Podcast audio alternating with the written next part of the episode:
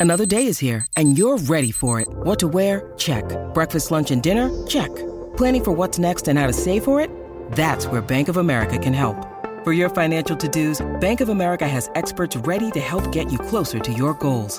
Get started at one of our local financial centers or 24-7 in our mobile banking app. Find a location near you at bankofamerica.com slash talk to us. What would you like the power to do? Mobile banking requires downloading the app and is only available for select devices. Message and data rates may apply. Bank of America and a member FDIC.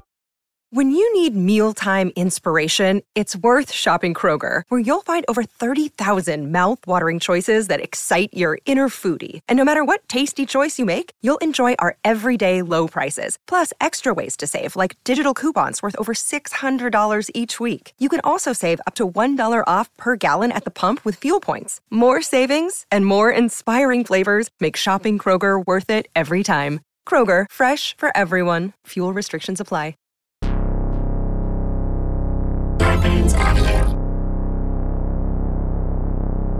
Go. Say it. Say it. The Boogie Monster with Kyle Kinane and Dave Stone. Mean it. Say it again. The Boogie Monster with Kyle Kinane and Dave Stone. Oh, not sexy, like real. The Boogie Monster with Kyle Kinane and Dave Stone. Nailed it.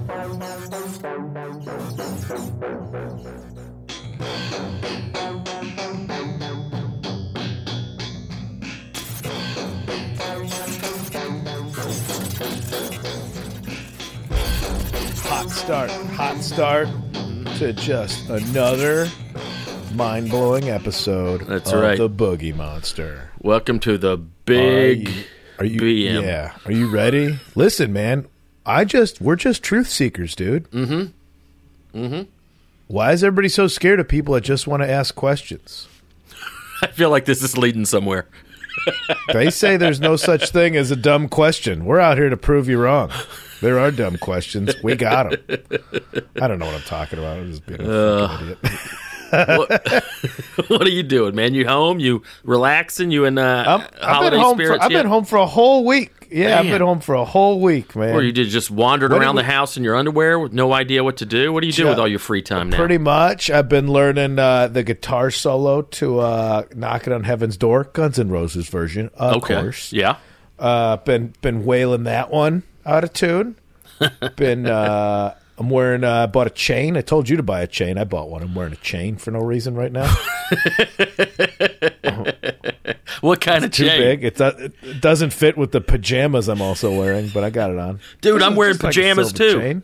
I'm wearing pajamas right now. Well, I changed out. Of, I'm. I was in pajamas. I put on jeans just to feel like I was part of the day. Katie got me some pajamas as a welcome home from tour gift. Top and bottom, elegant style. Just the bottoms. She said she wasn't sure if I'd rock the tops, and I told her I would. But uh, so yeah, I got some nice, just classic uh, red and black flannel bottoms. I've never had uh, proper pajamas before. It's very exciting. I. This is why I was trying to get you on the the necklace vibe. Mm-hmm. I know it's not your style, mm-hmm. but do you realize how much you would nail? Like a piece of jewelry and top and bottom silk pajamas with Oh, like man. slippers. Unstoppable. Yeah, I think I could rock that. You go. Uh, what do you got? Gold, silver? What are you doing? Is it a big rope? Just silver, just silver, nothing too flashy. yeah. It's a bit. Of, it's a bit of a rope. It's a bit. Look at you. Way to go. But I got it over my. Uh, I'm wearing it over my Sam Miller T-shirt. Sam Miller, really funny comic from Olympia, Washington. He was like a homeless meth addict, and his stories about it are real funny. And this T-shirt is like a carton of eggs, but it's Sam Miller's seagull eggs. Because he's got a whole bit, but he's like, now a lot of people are going to tell you they saw me eating seagull eggs down by the shore. That is not true. a lot of people are going to tell you that. which just as a bit is hilarious knowing he's already told you stories about waking up under a tarp being all methed out oh, and like oh yeah could you just eat seagull eggs if you're homeless like why aren't why aren't you just getting into the pigeon eggs you know Oh man. So i'm wearing my sam miller seagull eggs t-shirt with my silver chain over it my silver rope necklace over it Look at you. jeans and i got my house crocs on you know as usual the old house crocs. i got up early i went I, I did a swim i went to the gym i went swimming this morning no way. beat my ass. Swimming's boy, it is. That's a good workout. Use all those weird muscles you, I- normally don't use. I did not, you know, I, I'll go to the beach. I'll go play in a pool. I can get from one side to the other if I need to. But as far as just here's your purpose, just go from this side to that side and back again. Mm-hmm. Jesus Christ. Yeah, yeah. You feel so dumb too, because like, I don't know, just you never make your body's not normally making those motions, you know, and you got to simultaneously do the arms and then kick the feet, and it's like I I hope this is working. Yeah, it's it's uh it's a lot of unfamiliar choreography. Yeah, yeah. You feel yeah, you do feel silly. Really yeah, a lot of splish splashing and flailing and all that stuff. Are you good? Can you can you scoot? You get down there and back. I know. No, I was I would beat I'd get to one side of the pool exhausted. Mm-hmm. Then get to the other side. Exa- I'd take a break every lo- every lap. I think it's fifty yard pool. I think it is. Oh wow, yeah, that seems like a pretty big one. I'm you know what? I'm gonna look it up right now. I want to find out. Fifty yards seems like a I don't- giant fucking pool. Pool. That's half the length of a football field. Yeah. I, th- well. Okay. Here we go. Swim club. One end of the pool to the other. Twenty five yards. Get the fuck out of here. That's still pretty good. Yeah, I think fifty it- is it- like uh, it- Olympic size. Indoor lap pool. Oh, so it's only 25 yards. I thought I did. I thought it was 50. It's only 25. Never mind. So I didn't even do nearly as much as I thought I did. Well, it's And it's I still, quite a feat. Got my ass kicked. Growing But I up, the uh, hot tub. I did it. I was country club boy today. look at you, look at you. I was a fancy little man today. Growing up around Chicago, uh, did people have pools in the Midwest, or is it too cold most of the year to invest in that? No, they they not a lot of them, but there there was pools. Mm, okay. Yeah, pools Yeah, are big we- in we Georgia. I never had one, but I was But always envious. but did they have them where they're indoor with like the mosquito net around them? No, I think that's more of a Florida thing. The mosquito nets. I see those in Florida, and they bum me out the most. Like, what a mm-hmm. dumb like. Oh, I'm I'm in, I'm in my pool, but there's a roof. Lame, Yeah, yeah, I kind of get that. but because you got the bugs. Yeah, at that point, just go full on indoor pool. See, like the hierarchy was like you know above ground, which is like okay, this isn't very cool, but it's nicer than my pool, Todd. So way to go. And then you got your classic in mm-hmm. ground. You know, it's like that was the most desired. But then every now and then you'd go to a fancy hotel, or maybe you knew somebody who had a rich uncle and they had a indoor heated pool. So that was always a pretty Indoor good get. heated, nice, but also the level of chlorine that you're like, it's just like low level bioterrorism. when you're hanging out in one of those hotel indoor pools, and you're like, I'm huffing a lot of chlorine gas in here. Yeah, that's true. I always thought about that, just the, the different smells. Like, hmm, this. They had a my. I didn't get to go to the house, but there's a house in Addison that my sister got to go to a birthday party there. Indoor heated pool owned by the one and only Dick Portillo of Really? Portillo's hot dog fame. How about that? Was it shaped like a hot dog? Dick or? Portillo. I don't. I don't know. Hmm. I mean, usually, you know, if you look, if you squint at a kidney bean pool, you could say it's like a, stu- a stubby sausage. yeah, But like a little smoky. old Dick, old Dick Portillo's indoor pool. Oh, that's great. Way to go, Dick. Yeah, but uh, yeah, I splashed around. I feel good. I felt, uh, you know, feeling all right right now. How long did you swim for? I'll tell you right now. It's, I got the I got the stats. I wore my watch. I wore my Apple Watch. I'm gonna give you the stats right now if you're curious. Hold on. Let me find my stats. All right, pool swim today. 650 yards. That's a lie. I set the distance incorrectly. Okay. I swam for 24 minutes, tw- oh, Wow. 25 minutes. I appreciate you being honest. I put pool length 50 yards. That was incorrect, so really I only swam 325 yards. Man, I, I've been trying to work out. and out. bullshit, it says 13 laps. I did 14 laps. I did an even number of laps. I was never doing anything in a in an odd number. Really? Are you uh, superstitious that way or OCD that way? A little bit, but also all my shit was at the end of the pool that I got in at. So that's the end of the pool that I got out at. No. I take that back. No, that's yeah, that's where my shit was at. I got out by my Crocs. I put my Crocs at the end. I got in. I swam. I got out by my Crocs. Man, I, I rode an elliptical the other day and just had a fucking miserable time. What a stupid piece of equipment that is. what am I doing? I look like an idiot. Like, am Oh, I am I going? like you- yeah, it's like an optical illusion. Am I going forward or am I going backwards? I don't know. Maybe it's both. It work it works out different muscles if you on it it. just feels weird. I didn't like it. I mean, I've been on them before.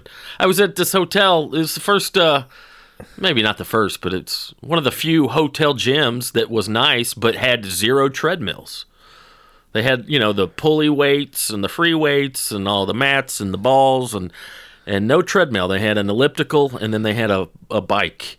I was like, well, let me try this stupid elliptical. I lasted about eight minutes and just got frustrated.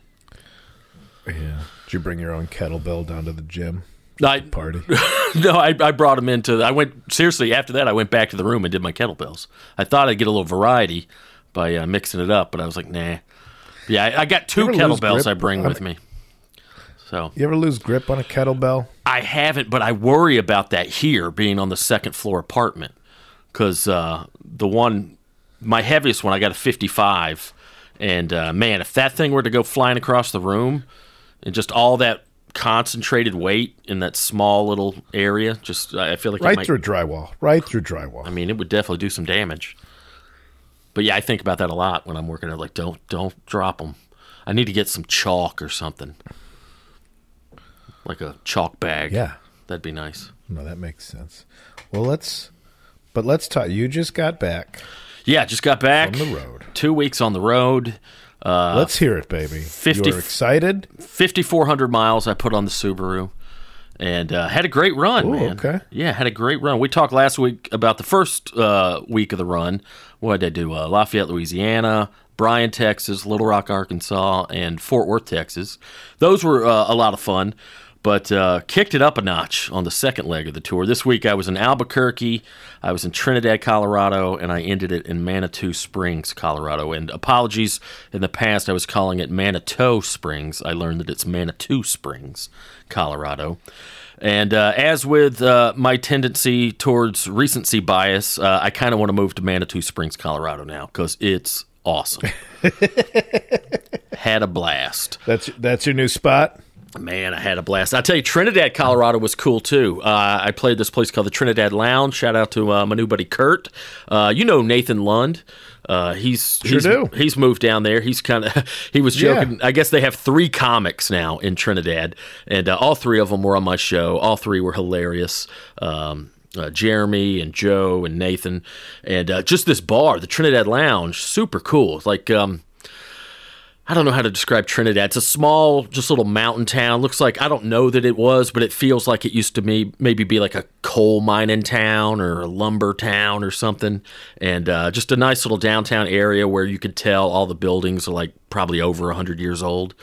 And um, this bar is just a cool rustic bar. They do a lot of bands and stuff there, so it's just a great setup. So uh, had a good time there in Trinidad, and, and Albuquerque was great too. Did Dry Heat Comedy Club, uh, small comic ran club.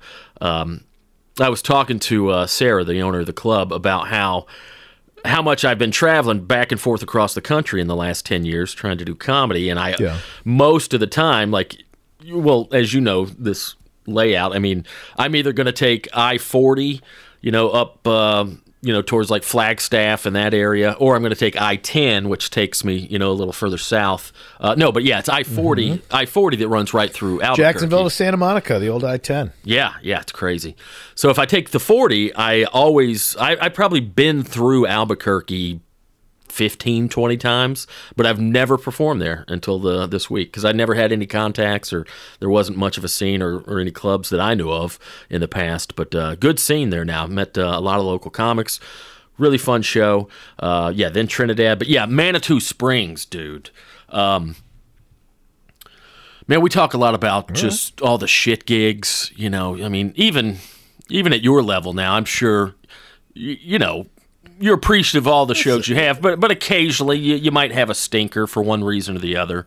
And I, Once in a while, a Yeah. dinner comes through. Sure. yeah, probably less where you're at now than than me, and definitely me in the past. But uh, yeah, I just think back of all those years, just featuring on the road, uh, just playing just all the awful, stupid rooms and settling up at the end of the week and getting charged for diet cokes and chicken fingers and just ugh.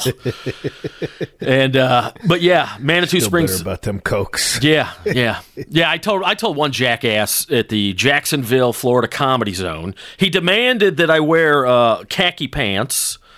Uh, he had a dress code. All comics must wear khaki pants. You don't. You don't get to do that. Yeah, but he also I'll charged. You, you- you don't get to do that. he also charged me for chicken fingers. So I did like four nights in a row, and by the end of the week, uh, I do this weird thing where I eat dinner almost every night. I had had four different orders of chicken fingers, and he took that out of my check. And I told him, I was like, "Look, man, here's charged him for the pants. Exactly. I was like, you can enforce a dress code or you can charge comics for frozen chicken tenders. You can't do both. Go fuck yourself. Haven't played there since. Uh, anyway. All this to be said is said to lead up to the fact that uh, Lulu's downstairs treated me like I was goddamn Elvis Presley. Like uh, just a, a beautiful club. the staff was great. Shout out to my new buddy Mark. full of pills and gave you a private bath. hung out with the owner Mark, great dude. Uh, hung out with uh, the director Guy with a of comedy. European accent ripped you off for years. Shout out to my new friend Nina, who's running all the comedy over there. So uh, I they call the place uh, Lulu's downstairs, and it's just I don't know how to describe it. It's probably looks like a nice showroom from like the 50s or 60s. They told me that uh, Aretha Franklin had played there. Uh, Bill Cosby, hopefully, only did comedy there.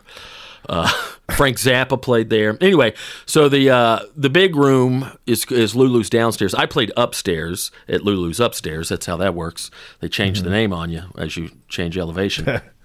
but just it was just. I mean, this might be boring to, to people who aren't you know per, performers or comedians, but just every little detail was perfect, and all alone those little details maybe don't mean much, but all when they all add up together, it just makes. It's all these little intangibles that just makes for a great experience, both for hopefully for the audience and definitely for the performer. Um, but yeah, just great folks came out. I think we sold it out, just uh, standing room only, and uh, a lot of fun. And I uh, I stuck around an extra day. I think I told you I was going to do this. The next night, Mike Cooley was in town of the Drive By Truckers, Yeah. who. Um, you know, I feel like I'm too old to like really fanboy out anymore. But like, if I'm being honest, Nah, like there's no there's no age on that. That just I mean- means you still have enthusiasm for stuff in the Dude. world. top top five favorite musicians of all time of mine. Like just Yeah, don't don't put an age limit on enjoying stuff, Dave. no, I know, but like, uh, well, okay. Here's here's the thing. Um, all right, so I my show was Friday night. Uh, I stuck around Saturday, and that was nice too to kind of end. A, you know, most of the time when I end a run or a tour, I'm very eager to get back home, and I and I still was. But it, it sometimes it's nice to just maybe take a day or two after that last show and just enjoy where you're at because we've talked in length before about the way I do it. I just I just do a different city every night. Just boom, boom, boom, boom, boom. I very rarely am I in the same town for two or three days, but uh, it was very nice to just yeah. just kind of uh, be still for another 24, to- 24 hours after my final show. So anyway, uh, Saturday I'm just goofing around. I did all kind of cool stuff. I'll talk about that in a minute, but. Um, uh, sometime around lunch before I kind of started all my fun, I went and uh, oh, shout out to the guy who just gave me a bulging sack of marijuana. Just slid it under the green room door after the show, so like a like a like a lady's fancy purse that was just sack. busting at the seams. Like there was, I mean, there must have been a hundred bucks worth of pre rolls and shit in there. Hope, hope you weren't driving through Utah on the way back. No, no, I, I gave them I gave all the shit away that I didn't smoke before I left, uh, just in case I decided to. Some people don't really, yeah, like the gifts. It's like always very nice that people would give gifts, but sometimes you got to realize, like, oh, bottles of booze. If you're flying, that's not going to be Yeah. brought on a plane because everybody has carry-ons. Yeah, You know, full like 12 inch LP vinyl records. That is, uh, you could watch me snap it in half trying to get it in a backpack now. Yeah. Uh, no, I'm I'm so appreciative when people gift me stuff like that. But uh, you know, most of the time I'm driving, so it's not an issue. But uh, when I'm flying, I def I, I mail shit back. you to, back bite home. your tongue, Dave. yeah. Is it not an issue now that you know you're supposed to lie to cops? oh, oh, yeah, that that was definitely an issue. Yeah, I'm still paranoid about I'm that. driving, so it's not an issue. The fuck? Yeah, gotta watch out me, for those, David? l- those random weed gummies at the bottom of my backpack. That, that'll get you. Anyway, so someone gave me a whole bunch of weed. And so Saturday, uh, after I had a nice breakfast at Moe's Diner, that's another thing. They got just the cutest little diners in these small towns. Um, I miss like the small town diner. Two mornings in a row, I ate at Moe's Diner, and just the locals in there. Everybody knew each other, just shooting the shit. You know, nice lady behind the counter, nice cook. You know, back in the just I don't know. I miss. We have diners in L.A., but they're not. Obviously, it's not that small town vibe. No, it's like the bars. Like even if it's like this is a dive bar, we've meticulously designed this to be a mm-hmm. dive bar. It's like, Yeah. look at this, just plain old diner that has to have a theme to it, and Yes. your food's gonna be forty dollars. Yeah, yeah, dude. I had chicken You need a Jersey. You need to go to Jersey and get yourself getting in that diner scene in Jersey. I had chicken fried steak diners. and eggs with hash browns, hash browns topped with green chili. It was eleven dollars. I was like, I, I love this place. So anyway, after I had some nice Moe's diner, uh, I went right next to my hotel was like this uh, freeway overpass, or I guess underpass. I always get them confused. But there was just this nice little area. I didn't want to smoke like on the property, the hotel, or whatever. So I just walked maybe 20 yards uh, to my east, and there's just this nice little area where I could just hang out and not bother anybody. So I'm uh, sucking down a nice uh, Blue Dream pre roll, and uh, boy, that that stuff hits me pretty hard, and uh, or pretty fast. So, you know, within minutes, you know, I'm just uh just a bloodshot eyed, just dead eyed looking goober. Just just a vagrant like the opening scene of First Blood. I'm just walking on the side of the road in a nice Colorado town and uh like a fucking drifter. And I'm walking back to the hotel and there's a guy walking towards me and he's getting closer and I'm like, "Oh fuck, that's Mike Cooley." and I didn't really it did I didn't really identify him until he was like ten feet away, and then I'm like, do I say something? Do I, all I could muster, I just went, oh hey, I just kind of gave him like a just Yeah, a, yeah. a shivered hey. Like you're, and he had this look on his face, like this fucking goober's about to annoy the hell out of me. So I didn't, uh, I didn't, I didn't bother him. Didn't stop. Didn't bother him. I was just, oh hey, and uh, he was just like, okay, what's up, weirdo? Uh, but lucky for me, I went to the show that night, and uh, Did you say anything else after hey? no, no, I just said hey and kept walking. I didn't want to bother him. I didn't want to bother him. He That's just way looked. worse. He like he's That's much more bothering. he definitely seems like a friendly dude, but he just had this look on his face, like because they're at the level, like you know, obviously they're not A-list celebrities, but they're they're cult status. Like if you know who the drive-by truckers are, you're probably a pretty big fan, and I would imagine. Yeah, that- there's no that- fair weather fans. Exactly, exactly. And I, you know, I know for a fact because I'm one of them. I've got friends that are. I mean, me and Gilbert and Kenny DeForest and a whole handful of my buddy. We're fanatical. Like we're like little schoolgirls about this band, and. um I'm sure he gets a ton of that. So I was just like, ah, hey. Yeah, but, but, I mean, you know, just like if somebody likes your stuff, you're like, hey, I'm not going to bother you. I just want to say, big fan, appreciate what you. do." Yeah. you know, that's that that goes a long way. Yeah, and I do appreciate that, but I just feel like, and I'm sure that he just gets that a lot more and a lot frequently than I do, and just at some point maybe he gets tired of it. I don't know. I just I erred on the side of caution. And I was like, as bad as I wanted to be like, I love your band, or I'm playing the same thing. I just all I can muster was, hey. Um, but lucky for me, I, I went to the show that night. Uh, owner of the venue, Mark, invited me to come early, hang out at the bar. That's the other thing. Just you know, everything was on the house. I had a nice meal. I had way too many drinks.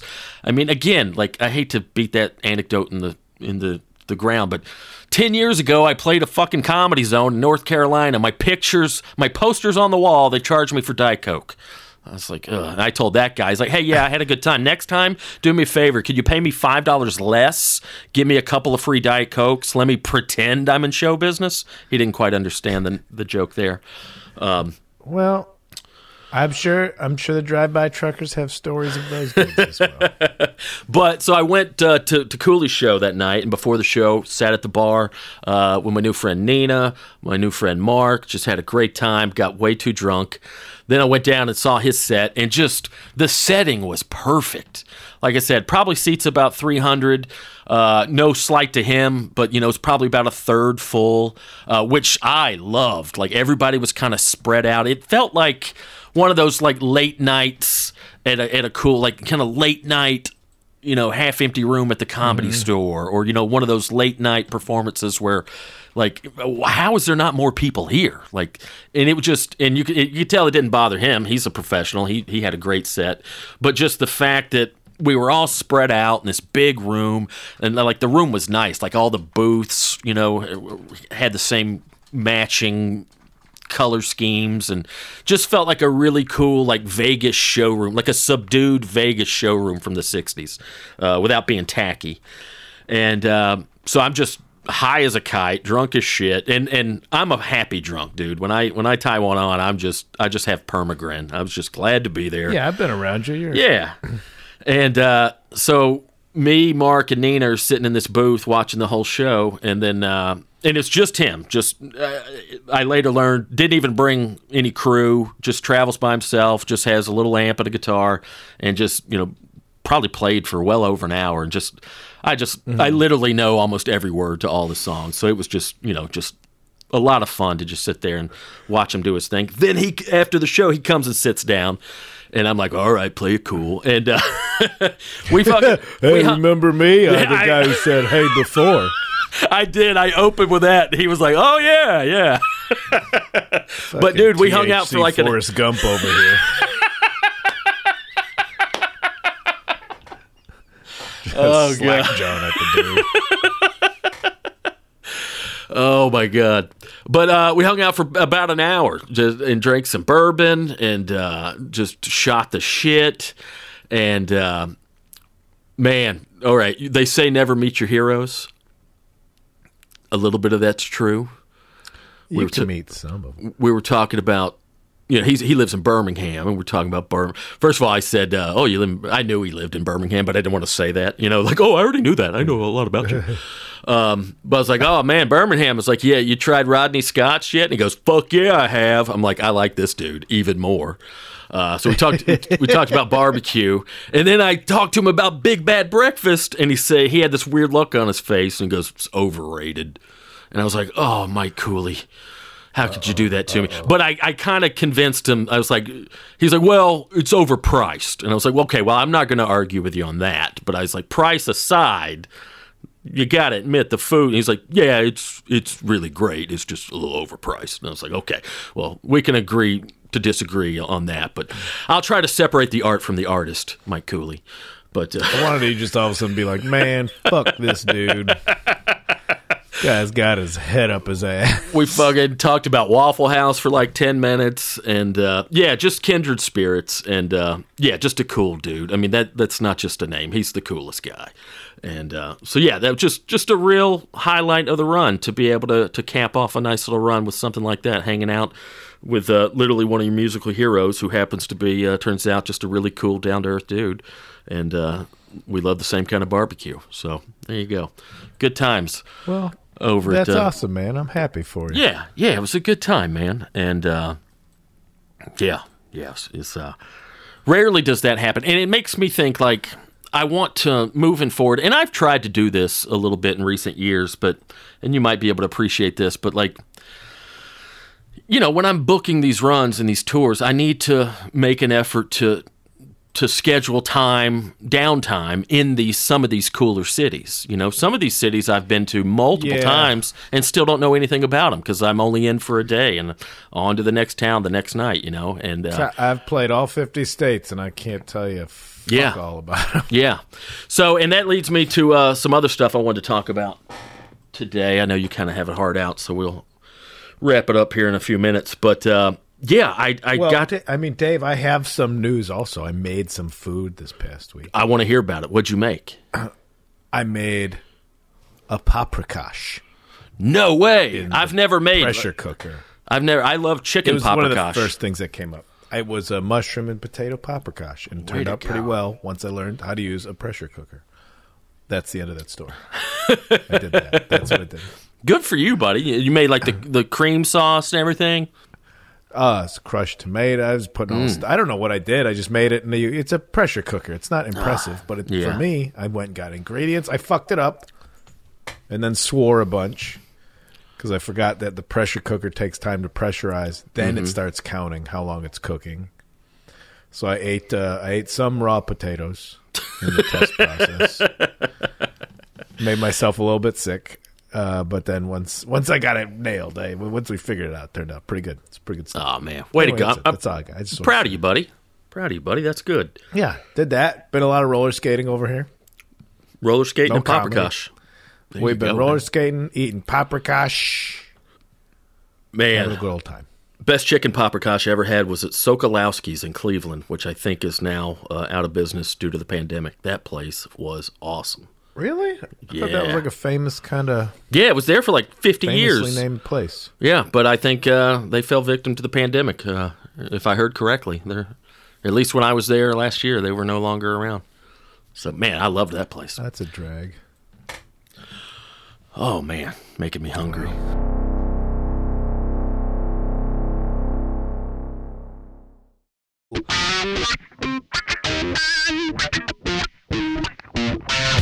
But yeah, so I spent uh, I spent an extra day in Manitou Springs, Colorado, and uh, which is basically five minutes from Colorado Springs. And I didn't connect the dots at the time, but uh, when I was driving home, I was like, "Oh, Colorado Springs! That's where that fucking shooting was a couple weeks ago." At the um, Which one? Oh, the, yeah, yeah, exactly. But that's the at the LGBTQ club where Ah, the the the uh, yeah. the patrons are the one that uh, subdued that fucking piece of shit. So uh, Mm-hmm. shout out to those folks. Man, what a tragedy. But yeah, I didn't realize at the time. But yeah, uh, Manitou Springs, uh, basically a little suburb of uh, Colorado Springs. Uh, when I the first day when I stopped in to Colorado Springs, uh, they got a they got a branch of the Denver Biscuit Company over there, and uh, pretty solid, pretty solid. Uh, great biscuits. Um, here's the problem with a chicken biscuit. Most everybody uses uh, some form of chicken breast. here's the And, uh, problem with a chicken biscuit. I, I just I implore these chefs to uh, how about a how about a fried chicken thigh biscuit? I don't need that. the The biscuit was great, but the little shitty piece of fried chicken breast was like eating a shoe. But uh, anyway, that's neither here nor there. Solid biscuit, good gravy, good gravy. Anyway. I had one of those just packed, action packed days on Saturday. Like I told you, uh, hanging out with Cooley was Saturday night. But before the before that, uh, after my nice breakfast at Moe's Diner, I went uh, and looked. I just looked at it, but they have this thing, and you might be into this. They have this thing there called the um, Manitou Incline, and it's uh, about a. It's basically a mile of stairs goes up the Red Mountain. I think it's I think it's eight tenths of a mile. It's twenty seven hundred steps. What, what makes you think I'd be into a mile of stairs? Well, you you like to get out there and hike around sometimes. You know, you're much. You have. I mean, hiking's they like stairs are just like oh, here's I went and looked. I went and looked. I mean, it looked pretty cool. It goes all the way up this mountain. It's just this huge incline. I don't think I'd enjoy a mile of escalator.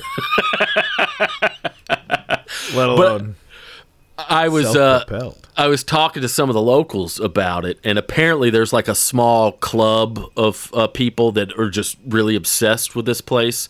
And uh, some of these guys and gals will do like they'll set like goals to where like oh next year I'm gonna do it. One guy, a friend of a fr- this guy I was talking to, his friend did it 700 times last year, which is simple math. 700 obviously, miles.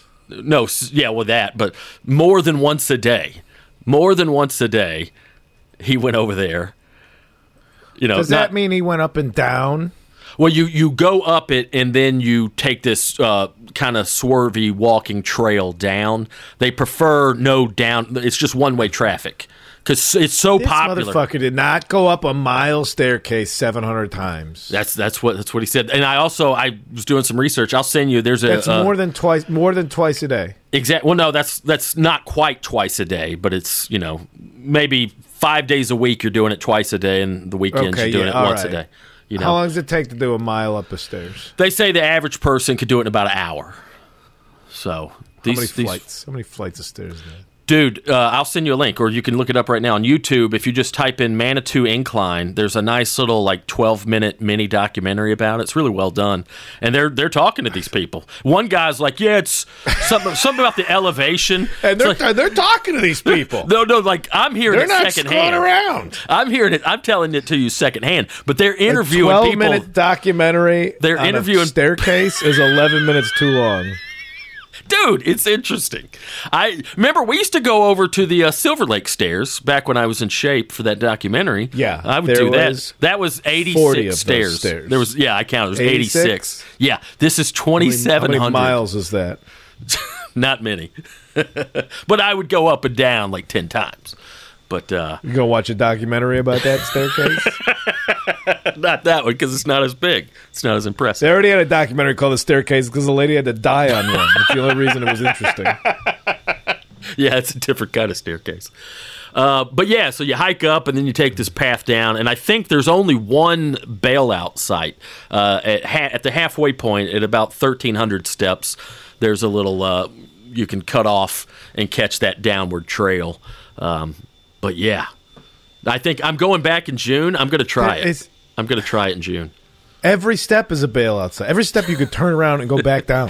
No, I know, but like they, they really because it's a community thing and everybody, you know, it's like try not to take the steps down. Oh, is you know? somebody gonna narc on you for going down some stairs? But like uh, in the summer, uh, on this video I was watching, there's like hundreds of people at a time. I mean, it's like it's it's crazy. Like the fact, and there's only five thousand people in that city. The fact that that freaks out that there. that many people are, are committed to fitness, like it's impressive. Like way to go! And I didn't see many many chubby folks. I was clearly the fattest guy in that zip code. So they're doing something right over there. So I went and checked that out. Uh, It takes an average of three hours and fourteen minutes to complete. Oh, three. I thought somebody said an hour because it's, you know, you could walk a mile in 15, 20 minutes. So I was thinking an hour to do the incline. Anyway, on average, yeah, that means they got some slow pokes like me messing up the curve. But yeah, so I did that. I went over to this place called the Manitou Cliff Dwellings. It's these um, Native American, basically, they just built these little apartments into the side of a cliff. Uh, they were built in 1100 AD by the Pueblo Indians. And that was pretty People that went up the incline didn't know how to get down. so they had to go ahead They and weren't set allowed up to shop. go back down the stairs. They just had, they just had to live up there. Oh man, that that was impressive. I love. I'm not going to say I, it's dumb for me to say I love uh, anthropology and archaeology because I don't really you know study up on it. But when the topic is brought up, my ears perk up. and. I'm intrigued, and uh, I, I like when I'm hiking and stuff around here. Like I, I, I like to think about, you know, if you're looking at a mountaintop and there's in your line of sight, there's no buildings or power lines or anything. Sometimes I'll just I'll look at like the little cliffs and peaks in Griffith Park. I'm like, this probably looked the exact same way it did five thousand years ago, ten thousand years ago, maybe a 1000000 mm-hmm. years ago. You know, and, and I like to think about that kind of shit. Like who was standing right here on this piece of land five thousand years ago? Um, but yeah, that was pretty cool to see that. And I went all up in it, and like I knocked my head a couple times, like low ceilings and these little tunnels. And uh, but yeah, spent about half an hour farting around the uh, Manitou Cliff Dwellings. That was pretty cool. Then I went over to Garden of the Gods. I know this sounds like a, a Chamber of Commerce commercial for the city No, of I know, Manitou. I know Garden of the Gods. That was up dope. there doing Jeep stuff and kicking around up there. Really? Yeah. So you've seen that. That was really cool. Mm-hmm. Um, and I don't know enough about you know geology and all that shit to, you know, articulate this point, but it felt like. Oh, and one main thing I forgot to say is the city of Manitou Springs sits at the base of Pikes Peak. What, fourteen thousand feet in elevation? Lar- Did you do Pikes Peak? That's Yeah. a, that's a wild. Uh, No, I- car I- starts huffing and puffing. I started to, but I was I mapped it out, and like round trip, it would have taken like four hours. I was like, eh, I don't want to spend four hours doing the same thing. Maybe I'll hit that next time. Um, but yeah, Garden of the there's a Gods. gift shop and they sell they sell donuts. They're very excited about because of the elevation. Yeah, yeah, I heard about that, and I was actually I was going to take the trolley. There's a trolley you can go and, and take it if you don't want to drive your own car up there, and that seemed cool. But that was like three hours round trip. So like, eh, I'm going to try to cram all this other stuff into one day. I better not do anything that takes Yeah. three or four hours. Um, what was I saying? But yeah, uh, Garden, Garden of of the the Gods. Gods. It just seems like you know, you got all those red rocks like you have in Moab, and mm-hmm. you know, but then at the same time, it just feels like where like that kind of topography starts to meet the the tree lined mountains of the Rocky Mountains. Like it just felt like you were in Denver and Moab at the same time. So that was really neat to kind of mm-hmm. fart around there and uh, Well, yeah, man. Red Rocks. They have a whole place called Red Rock. yeah, yeah, red red there are red rocks there too. Uh, you ever have you seen a show there? Have you been to a concert there? No, I have not. Dude, I've only seen one. I saw Tyler Childers there a couple years ago. It was fantastic. Sounds like a very cool place. Yeah, it's very not, cool. Uh, have not been there myself. But yeah, so uh, good time in Manitou Springs, and uh, talked to some of the locals, and they were telling me there's just all kind of crazy stuff uh, in terms of like um, haunted history. Um, oh yeah, and Garden of the Gods is supposed to be some sort of spiritual hotspot. And I don't really know what that means, but like all the Native American stuff uh, from back in the day, like they they Yeah. they thought that there was all kind of spiritual qualities. And then the city itself the namesake manitou springs i think there's six is it six or eight different natural springs throughout the city.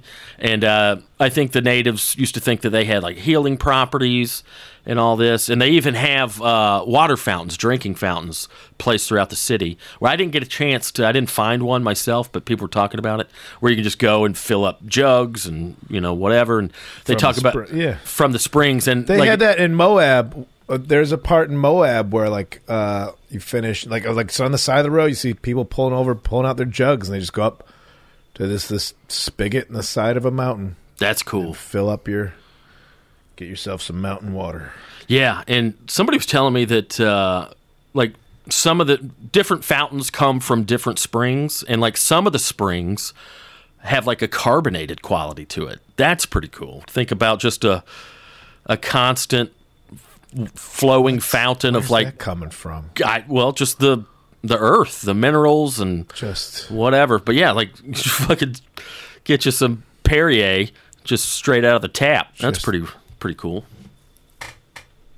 But yeah, so I didn't I For didn't get some to, reason that's weird to me. Like I feel like the bubbles, like what's in that old air?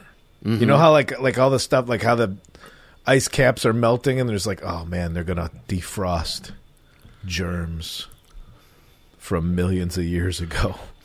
That's I'm like, what's in these? What's in these under the Earth's crust bubbles? that's true. That's No me. Telling. Know the science. But I wanted to share you real briefly a couple of cool local uh, folklore stories. Well, I don't know if these would be considered folklore because uh, I did some studying up on it, and it seems to be uh, pretty legit. But um, right behind Garden of the Gods, I didn't go visit it, but uh, apparently there's an old cemetery kind of tucked right into the rocks there. It's surrounded on three sides by the mountains, uh, called Crys- Crystal Hills Cemetery. And The gods are. Back in the day, there was a guy named Dr. Isaac Davis, and he was kind of a renaissance man. He was at one time the mayor, at one time he was the police chief, he was a doctor, uh, he was a scientist. Well, one of his hobbies was uh, like not necessarily taxidermy, but like he liked to mess around with dead animals in terms of uh, figuring out how to preserve them. Uh, he was dealing with different chemicals and Like formaldehydes. to mess around with dead yeah. animals. Yeah, you know, he liked to mess around. We all do, right? That's that's just harmless fun. And um, so he was messing, and he he had like several preserved animals and like jars of formaldehyde and stuff. And he, and in that cemetery, he even built his own little little small laboratory, just this little stone hut that's right there uh, in the cemetery. And that's where he did a lot of his experimentation and what have you. Well, like I said, this is the late 1800s, the Wild West. Well, there was this town character named Thomas James O'Neill, went by the name Jackknife Tom because he used to carry a, a six-inch jackknife in his boot, and he was apparently just a just a real asshole. He was just just a real troublemaker. Okay. And uh, killed some folks, and just a real mean-spirited fella. Well, uh, and he was a gambler, and uh, killed some. And he's a gambler too. He's a gambler. He killed some people over over some poker games. Killed games. some people. Also, he loved playing cards. Yeah. This son of Yeah. a bitch. And well, one day he crossed the wrong dude, and old Jackknife Tom uh, took a 22 bullet into the skull and died. And because he was such an asshole and such He a kind of six gun Sammy. exactly, uh, Doctor Isaac Davis, he was in. He was he did like the autopsy or whatever. Uh, He's talking about how you set them on ice and stuff. Anyway, for like a three day holding period, they tried to get in touch with the old Jackknife Tom's uh, next of kin, and uh, nobody claimed him. So, Dr. Isaac Davis took it upon himself to uh, experiment a little bit on old Jackknife Tom, and he mummified him. He turned him into a fucking mummy, and Oh, uh, okay. yeah, and uh, used to like parade. he would parade him. He would parade him around town. He would take him to the local saloon and sit him in the chair next to him. Uh, he'd take him to the barber shop. All right, that's sit him in a chair. why that. Why that? Why? Do, I- why are we doing that part? just kind of a novelty. And uh, they were talking about in the process. Apparently, uh, I don't know anything about the mummifying process. I know that's hard to believe. I don't have a background in that. But um, apparently, Jackknife Tom was a You're was a- intrigued by the mummification. yeah, process. he was a strapping young lad. He weighed about 200 pounds. Well, when Dr. Davis was done mummifying him, uh, he weighed 30 pounds and he shrunk by about four inches. So it wasn't uh, uncommon to see Dr. Davis just carrying mummified jackknife Tom over his shoulder down down the city streets. And like, oh, that's old doctor with his new mummy toy. Like to me a mummy seems brittle.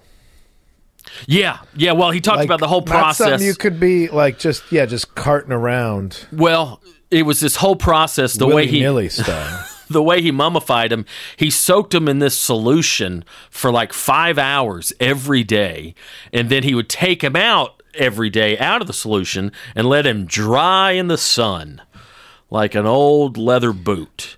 And uh, apparently, was. Uh, think he was fucking him. you you broke up. I didn't hear you. You think he was what? I said. I said. Do you think he was fucking him? Oh yeah, I was hoping that's where you were going with that. Uh, good question. I don't know. I don't know. Well, I don't. I mean, you see these real dolls nowadays. Yeah, yeah, yeah. They they look It's not like real. this is like a 21st century revelation. Like we could just make a fake person to fuck. Yeah, this is this would have been a pretty crude and haggard fuck doll. Oh yeah, sure. dried but I can't think of another re- like. Yeah, closest thing you're gonna get, you know, other than the real deal, I would imagine. But yeah, so old Doctor Davis just uh, parading around town with his with old creepy jackknife Tom, and, And thi- he, he was he went down to what? 30 pounds? He's a 30 went, yeah, he went from 200 to 30 pounds, and he uh, shrunk four inches. They say, and uh, I would have liked to meet Doctor Davis. What a bizarre character, because it's not like I mean he's like a pillar of the community. He was the police chief, he was the mayor, he was a doctor, but like, oh yeah, Well, he's got they some just let you do that back in the day. They let Mm-hmm. you. They let you have a few different careers back in the day. Yeah, I guess so. That was always what fascinated me about the Wild West. Like, I need some deputies, and they would just raise their hands and like, all right, you're a cop now. Yeah, But like, nobody, like, no other profession is like, ah, we got a lunch rush. I need some pastry chefs. Who wants to be a pastry chef? You just raise your hand. Cool, you're on croissants. Like, oh they man, don't. that's funny. But of all the things you should have some qualifications for, Yeah. police work. But they just thought, well, he raised his hands. We gave him a badge. Well, yeah, give him a badge and gun, you know, and if the bad guy c- comes down your corner, just put some shots down range. Yeah, ju- ju- the early history of the police department. Not uh, not a lot of briefing with those guys. Mm-hmm. Yeah, probably Anyway, not. That's a different story for a different time. So this guy, so thirty pound a guy Mm-hmm. that he would just put because then he's not like he's leaning him on the bar. He's not like bending his appendages to fit Yeah. that on a bar stool. Yeah, he just weekend at Berniedom all over Manitou Springs. And, um, well, here's the second part of the story. In 1891, Go to Dr. second part. Dr. Davis died. I don't know how he died, but uh, doc, the doc passed away. So, and, and when he wasn't parading him around town, he would keep him in his little uh, laboratory, his little stone hut there in the cemetery. Sure. So, uh, when Dr. Davis died, some of the other townspeople approached the widow and said, Hey, uh, Mrs. Widow Davis, with all due respect to your husband, um, could you do us a favor? Can we get that fucking mummy out of his laboratory? It's creeping the whole town out. Yeah, huh? So um, they buried him. They, they gave Jackknife Tom a proper proper burial in the same cemetery, the Crystal Hills Cemetery. Well, a few weeks after the burial, a couple other vagrants uh, in the town they uh, they got the idea. Now I don't know. In my research, I didn't learn if they knew that this was the mummy or they were just robbing a grave. But these two vagrants, uh, they robbed a grave. Um, okay, yeah, I think maybe they probably knew who it was. They knew it was a mummy because then Okay. they they uh, they packed up the mummy in a coffin, and these two vagrants and old Jackknife Tom they hopped a train to Kansas. Where one of these vagrants had the idea, he was from Kansas, and he goes, Hey, in my hometown, somebody's got a two headed calf. Why don't we all Okay. go to Kansas, back to my hometown? We take uh, Mummy Jackknife Tom with us, and we'll start our own traveling sideshow. And they dressed, even though even though Jackknife Tom was an Irishman, uh, they dressed him up in Native American garb, and they uh, they marketed this mummy as a, a Native American chief that they had they had personally found and uh, retrieved from the Grand Caverns of Manitou Springs, Colorado, and uh, just these two fucking goobers just uh, started their own sideshow with a two headed calf and a uh, old dead mummy. So I mean, part of me is like, well, if this guy was already kind of a jerk in life, mm-hmm. and then they're like, well, we're taking your mummy, we're making some money off of it. That's a little bit of karma. yeah. Now Misrepresenting the uh, the nationality. Something tells me the mummification process isn't keeping you looking. If you're of a, if you're of a European descent, something tells me that you're not retaining this fair-haired, rosy cheekness of uh, of uh, Northern European. Yeah, during the probably not. process. Probably, not. pretty easy to pass you off of, as somebody of a darker, uh, more melanin. Is it Um, more melanin, less melanin. I think it's more. Yeah, Yeah, I always get confused by that's that. a, well. all right. That's a fun story. Now get this. Uh, to this day, Okay, people that that laboratory is still standing. Uh, to this day, people will be poking around back there, and they will Oh, yeah, see they they will that. they'll see the ghost of old mummified jackknife Tom peering out the window of old Doctor Davis's uh, laboratory. Yeah, how Mu- crazy mummy is it? ghost or alive? Alive? What does he look like? Uh, I think I think this one account I read. I'm trying to find it right now in this book, but uh, of course I didn't mark it. I think it was uh, the alive version. Yeah, so the eyes were looking right at the window at him, and he had. Uh, they were talking about his red hair, and he Would and he, you, prob- he probably uh, looked like he weighed more than thirty pounds. So I'm assuming it was the live version of the ghost. okay. Would you mummify and or taxidermy your pets? No. No. I speaking of which, I forgot to tell you this. When I was in Memphis, Tennessee a few months Okay. ago, there's an Irish Man, I- wolfhound just taxidermied on the wall, and it was fucking creepy. It looked like someone's pet. Well, yeah. I mean, that's the whole pro- idea of taxidermy. But a pet? Okay. What about mummified, where it's like in a little sarcophagus? I don't know, man. That makes me sad to think about little Charlie like that. I mean, you know, little D over here, she's late in life. Yeah.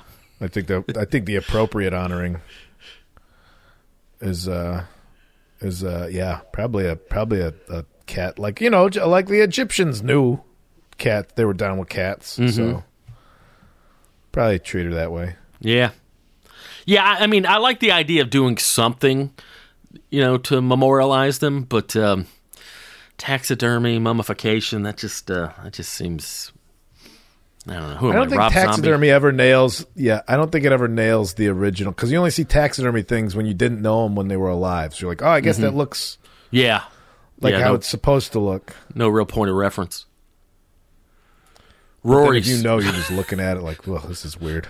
Rory Scovel's got a bit about the f- the first guy to taxidermy something, and like his friends come over, and they're just like ah, like scares the shit up. What the fuck is on your wall?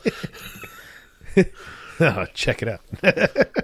He's like, if I go I- outside, I- am I going to see the rest of that animal sticking out the other side of the house? It's it's a comedic device to go like, I wonder who the first whoever Yeah. was to do this, but it's also very reliable. Yeah, Of I like, mean- oh, who's the first guy? I think it was uh, I forget who did it. Like the first guy to eat an egg, Uh-huh. and just like, ah, I've been eating this bird, but now it's just dumping other things out of it. May as well give it a shot. what? Like it's turds, but it's not turds. First person uh, to, to drink milk. Ugh. Yeah, I think it was. I think he was talking about the same thing. Yeah, uh, Brian Scolaro. It was Brian Scolaro who did it. Are we sure this is milk? Yeah. What do we? Like that scene It's in uh, like- uh, what's the bowling movie with Woody Harrelson and uh, the Farrelly Brothers movie? Kingpin. There's uh, a scene like that in Kingpin, Kingpin, yeah. where he goes to milk a cow, and they're like, "That was a bull." He's like, "Oops." Oh, that. How- do you think those movies? I, I don't know if that one would hold up as much. Most of them don't. I mean, Dumb and Dumber. I watched it recently. It holds up. Dumb But, and oh, Dumber is still One that's disturbing is that "Stuck on You." That one, ugh. Matt Damon and Greg Kinnear. That one con- looked fucked up when it twins. came out. Yes, Yeah, yes. it that was a- one it looked was- when it a came out. much. I was like, nah. ugh. We're going to rely on Greg. um, And Greg Kinnear, good, you know, Mm-hmm. comedic actor.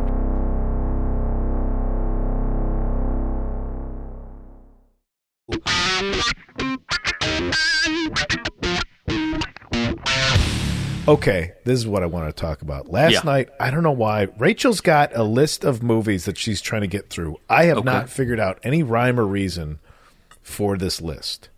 And they're not movies that would ever be a thing that she would watch. So last night she's like, "Do you want to watch Face Off?" I'm like, "Sure." Let's Dude, I watched that for the Face first Off." time a few months ago. Never seen it before. Holy shit! Laugh a minute. Yeah, I enjoyed it. Did you did you feel the same way? Because I did. I thought this movie. f- oh my god, Dave! F- everybody, all please, all boogers, treat yourself Yeah, to a viewing of Face Off. yeah. It. We were 11 minutes in, and just like, this is the worst thing we've ever seen.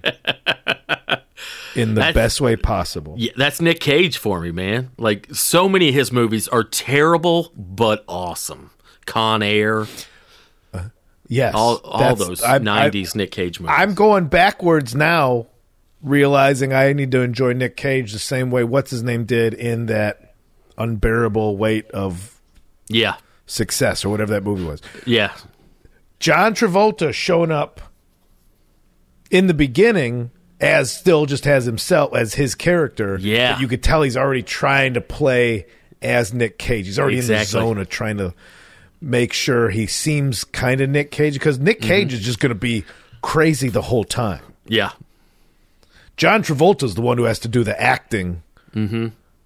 on both parts. like, well, I got to act like this police officer, and then I also have to act like however the fuck Nick Cage is going to be. Everything is dumb from just from the jump. yeah. Everything is just the dumbest movie. Well, the whole Not even like the face, not even just taking the faces off. Just Nick Cage. Spoilers if you haven't seen Face Off. Sorry. the fact that he like the prison is an oil derrick and he just jumps off and then he just shows up at a valet at a country club just Yeah. later that day. Yep. Like he just swam from an oil derrick in the ocean to the shore. because you know those are just close by. Mhm. Yeah, those are And, always. ju- and as Ev- I think maybe that's why I went swimming today. I was like, oh, if if Nick Cage with a fake fucking face can make it from an oil derrick to land, I can do a few laps with my original face and features. I kept wanting him to get punched, and then his face would be crooked, like when like when Donald Duck would get like or Daffy, whichever duck was subject to explosions. yeah. Yeah, The I, Disney I was, animals never dealt with the Acme Explosives uh, line. It was But crazy Warner how Brothers, who is that? That's Donald Duck, right? No, that's think Daffy so. Duck. No, Daffy yeah. Duck, shit would blow up in his face, and then his beak would be on the side of his head. I kept wanting either Nicolas Cage or John Travolta to get punched, and then like their nose was over by their ear or something. Yeah. The hair kind of took me out of it too. You know, the fact that uh, they didn't do it, it didn't seem like they did a hair transplant, but yet they had the same haircuts that they originally. No, and then the voice, it, like the voice is like, well, what about the voice? And the scientist is like, microchip. Like that's it. That's all they gave it. Look, microchip. That's all they did. we put a microchip in your neck. Get the fuck out of here. The laziest, the laziest movie I have seen with such big stars. And we don't address that when Nick Cage was wearing John Travolta's face, all he did for the home life was became the cool dad that let his daughter smoke and beat Yeah. up Danny Masterson, who's going to rape her, foreshadowing to that guy's real life. exactly. And then, and then dick down his wife real good. yeah. You know, Treated her to a nice romantic dinner. Showed her she was appreciated. kind of a creepy Revenge of the Nerds technique there. Very much so. But the whole family was happier with loony ass Nick Cage wearing John Travolta's face. I don't know how it ends. We still we we made, that movie's two and a half hours long. Way too long. Way too long. Oh my right. god! All right, I got one more Sorry. quick story for you. we'll wrap it up. That was the thing I wanted to talk about the most. Um, all right. Face off. Every year, every year uh, around Halloween time, the city of Manitou Springs, Colorado, they have the Emma Crawford Festival. All right, and I'll tell you who em- Emma Crawford is. Emma Crawford, uh, she was from a well-to-do family from Boston, late 1800s, I believe. Um, she was a prodigy pianist. She was a teenage concert pianist uh, in Boston. Okay. And she got tuberculosis, like so many people back then did. And her mom and her sister and uh, herself, the three the three Crawford gals, they all moved uh, from Boston to Manitou Springs. Crawford Gals. So uh, Emma could benefit from the high altitude and the clean air of Colorado, and apparently uh, that was supposed to Okay, uh, sure, a- aid in the uh, tuberculosis. I think that's why. Um, um, what's his name? Not Wyatt Earp. Uh, who'd uh, Val Kilmer play in Tombstone? He had tuberculosis, and he moved out to Arizona. Doc Holliday. Holliday. Doc Holliday.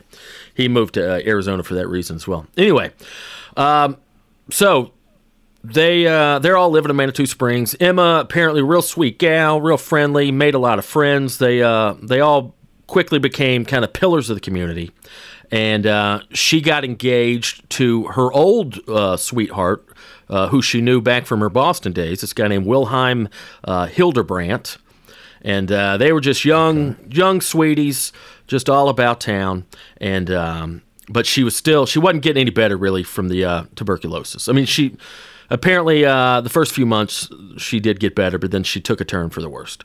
So. Uh, and Emma used to sit. Uh, they they rented out this boarding house. I think it was called the uh, Crystal Cottage, and she would sit in her bed all day with her tuberculosis, and she would look out the window uh, to uh, Red Mountain. Oh, the Red Mountain is the same In her mountain. bed all day with her tuberculosis. Red Mountain is the mountain that that incline is on. So she'd sit in her Oh, bedroom, okay. Right. look out at the uh, very beautiful Red Mountain that uh, also kind of sits at the base there of Pikes Peak. And um, one day, she just had this urge to get out of her sick bed and climb to the top of Red Mountain, where Okay, good for her. She had a ghostly. Uh, she had an encounter with the ghostly apparition of Red Chief, who was a uh, obviously a Native American chief. I forget which tribe, but uh, she said that a puff of smoke, and for about five seconds, this uh, Native American chief in full headdress and the whole garb, he appeared and gave her a very uh, uh, warm and and and uh, kind look on his face, kind of like you know. And she took the, and then he then he disappeared back into thin air. She took this as a sign, and she had always her whole life she just kind of felt like she was going to die early, maybe even before she had tuberculosis. But she took this as a sign, and she loved the outdoors, and she loved mountains, and she she hated cemeteries. She took this as a sign that, uh, hey, if, if I happen to die young, I want to be buried right up here on the top of uh, Red Mountain where I ran into old Red Chief. So she tied a scarf around the tree branch next to the tree where uh, he appeared, and then uh, she she told her uh, fiance Wilhelm Hildebrandt.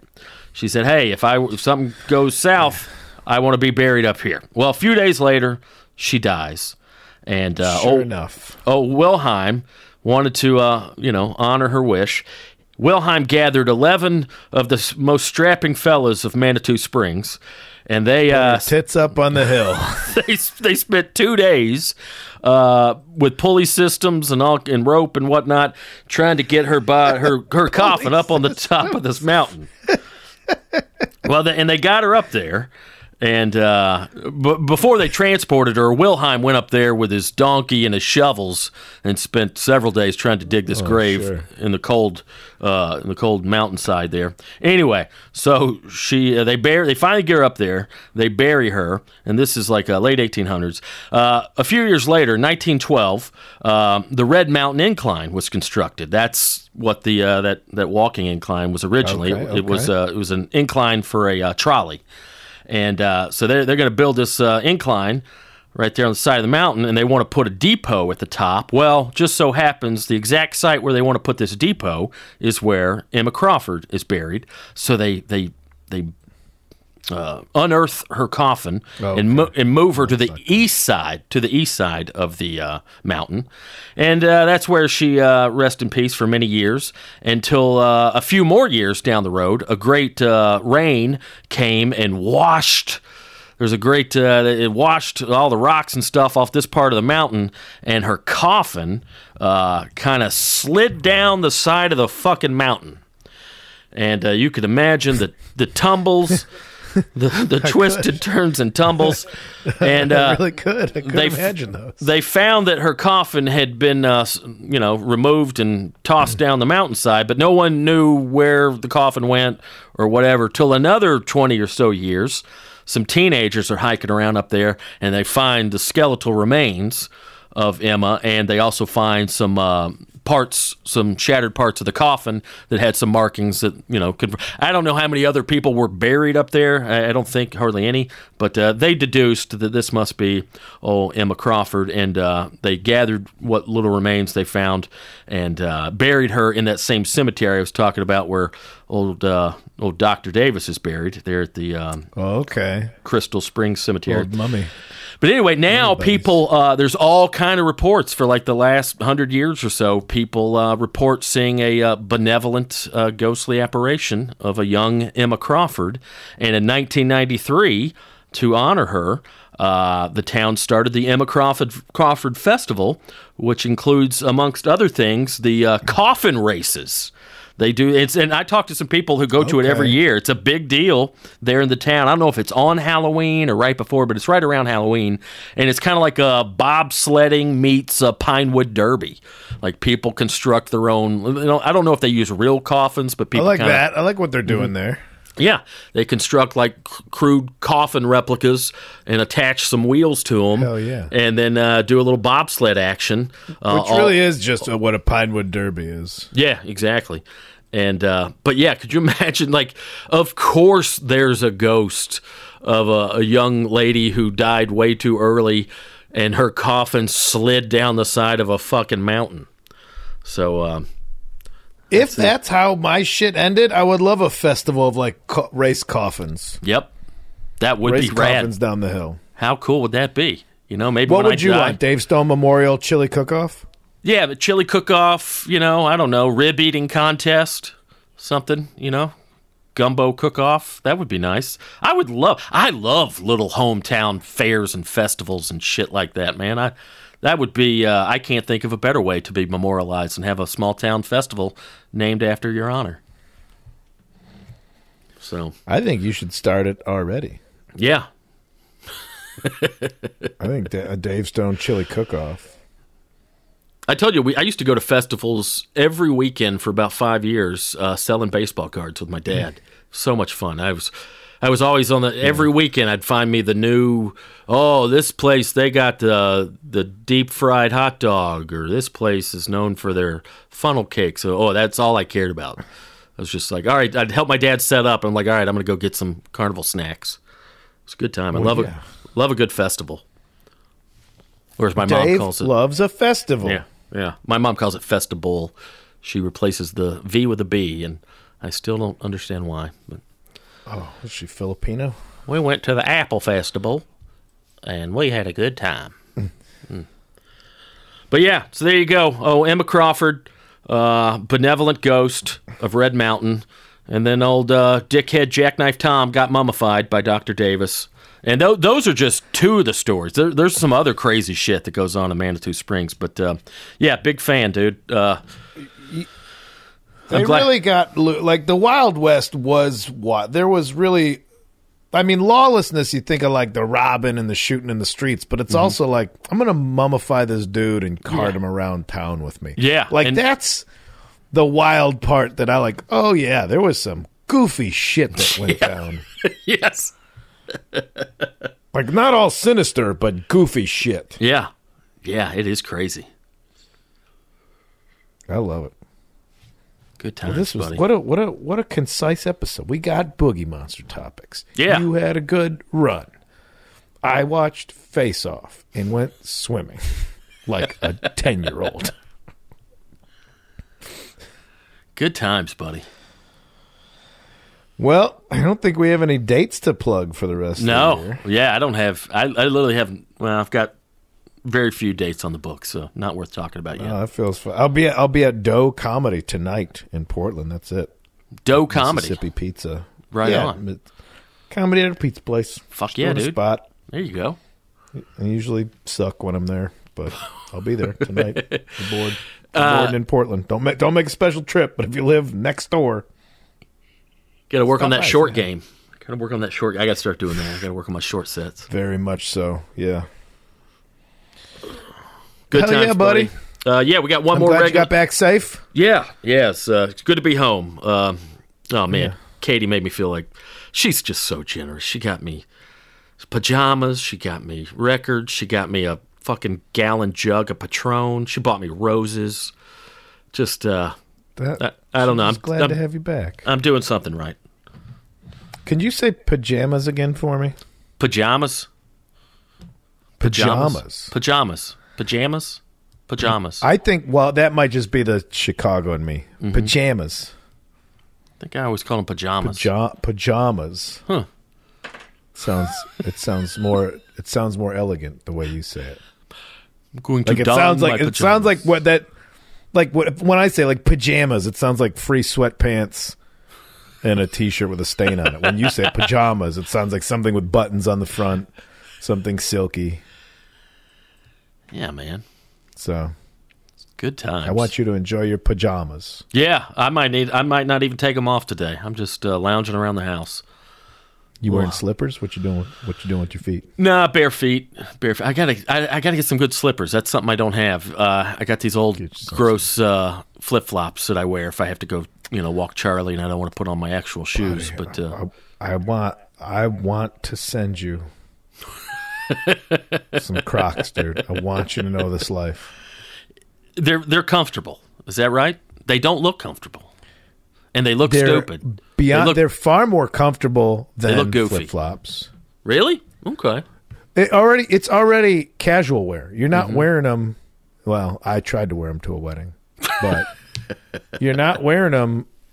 I wear them all the time. I don't give a shit. Mm-hmm. If I'm trying to look cute, I'll go out and I'll try to look cute. If I'm not trying to look cute, I'm looking the furthest away from cute. I could. Po- I'm looking disgusting. Oh, cute Kyle. I want to. Yeah, I want to look. I want to look like an APB. That's what I want to look like when I go to the store. I want to look like a suspect for any crime that's been committed in a five square, five mile radius. Oh man. But if I want to look cute, adorable. That's it. That's all I got to say. done and done. Oh man. Well, good times, buddy. Enjoy yourself this week. Uh, I'm getting in the Christmas spirit, so I'm gonna. There's no telling what I'm gonna get into this week. I'm gonna fucking make some make some cookies or some ham or some shit. In the Ooh, spirit. cookies. Yeah. Well, yeah. I like a good cookie. Dave Bacon. Not something we usually hear Yeah. about is Dave Bacon. Yeah. I, I don't bake as much because I'm I'm a savory boy. I don't. Uh, I mean, obviously, you. it's not like I'm gonna. I don't really like sweets that much. Sure, Dave. Uh, No, but I, I, I understand what you're saying. I focus my culinary attention on the savory side of the culinary arts. But uh, no, I make a good chocolate pecan pie. I uh, I make some good chocolate chip cookies. I make a good blueberry muffin. So yeah, I think I might do some silly cookies or something this week. Silly cookies from Dave. Mm-hmm. Hell yeah, man. All right, man. Well, good times. I gotta go walk Charlie. Go walk that pooch. I gotta go harass this cat. Yeah. If I clean shit out of the litter box, I can wake the cat up to pet it. That's the deal. That's a pretty good. I like that. It's a good policy. I just picked. I just picked up your turds. Wake up. My friend. Oh, That's the oh, deal. I think we'll end on that, buddy. That's a good one. All right, man. Have a good week. We'll talk to you soon. You betcha. The Boogie Monster.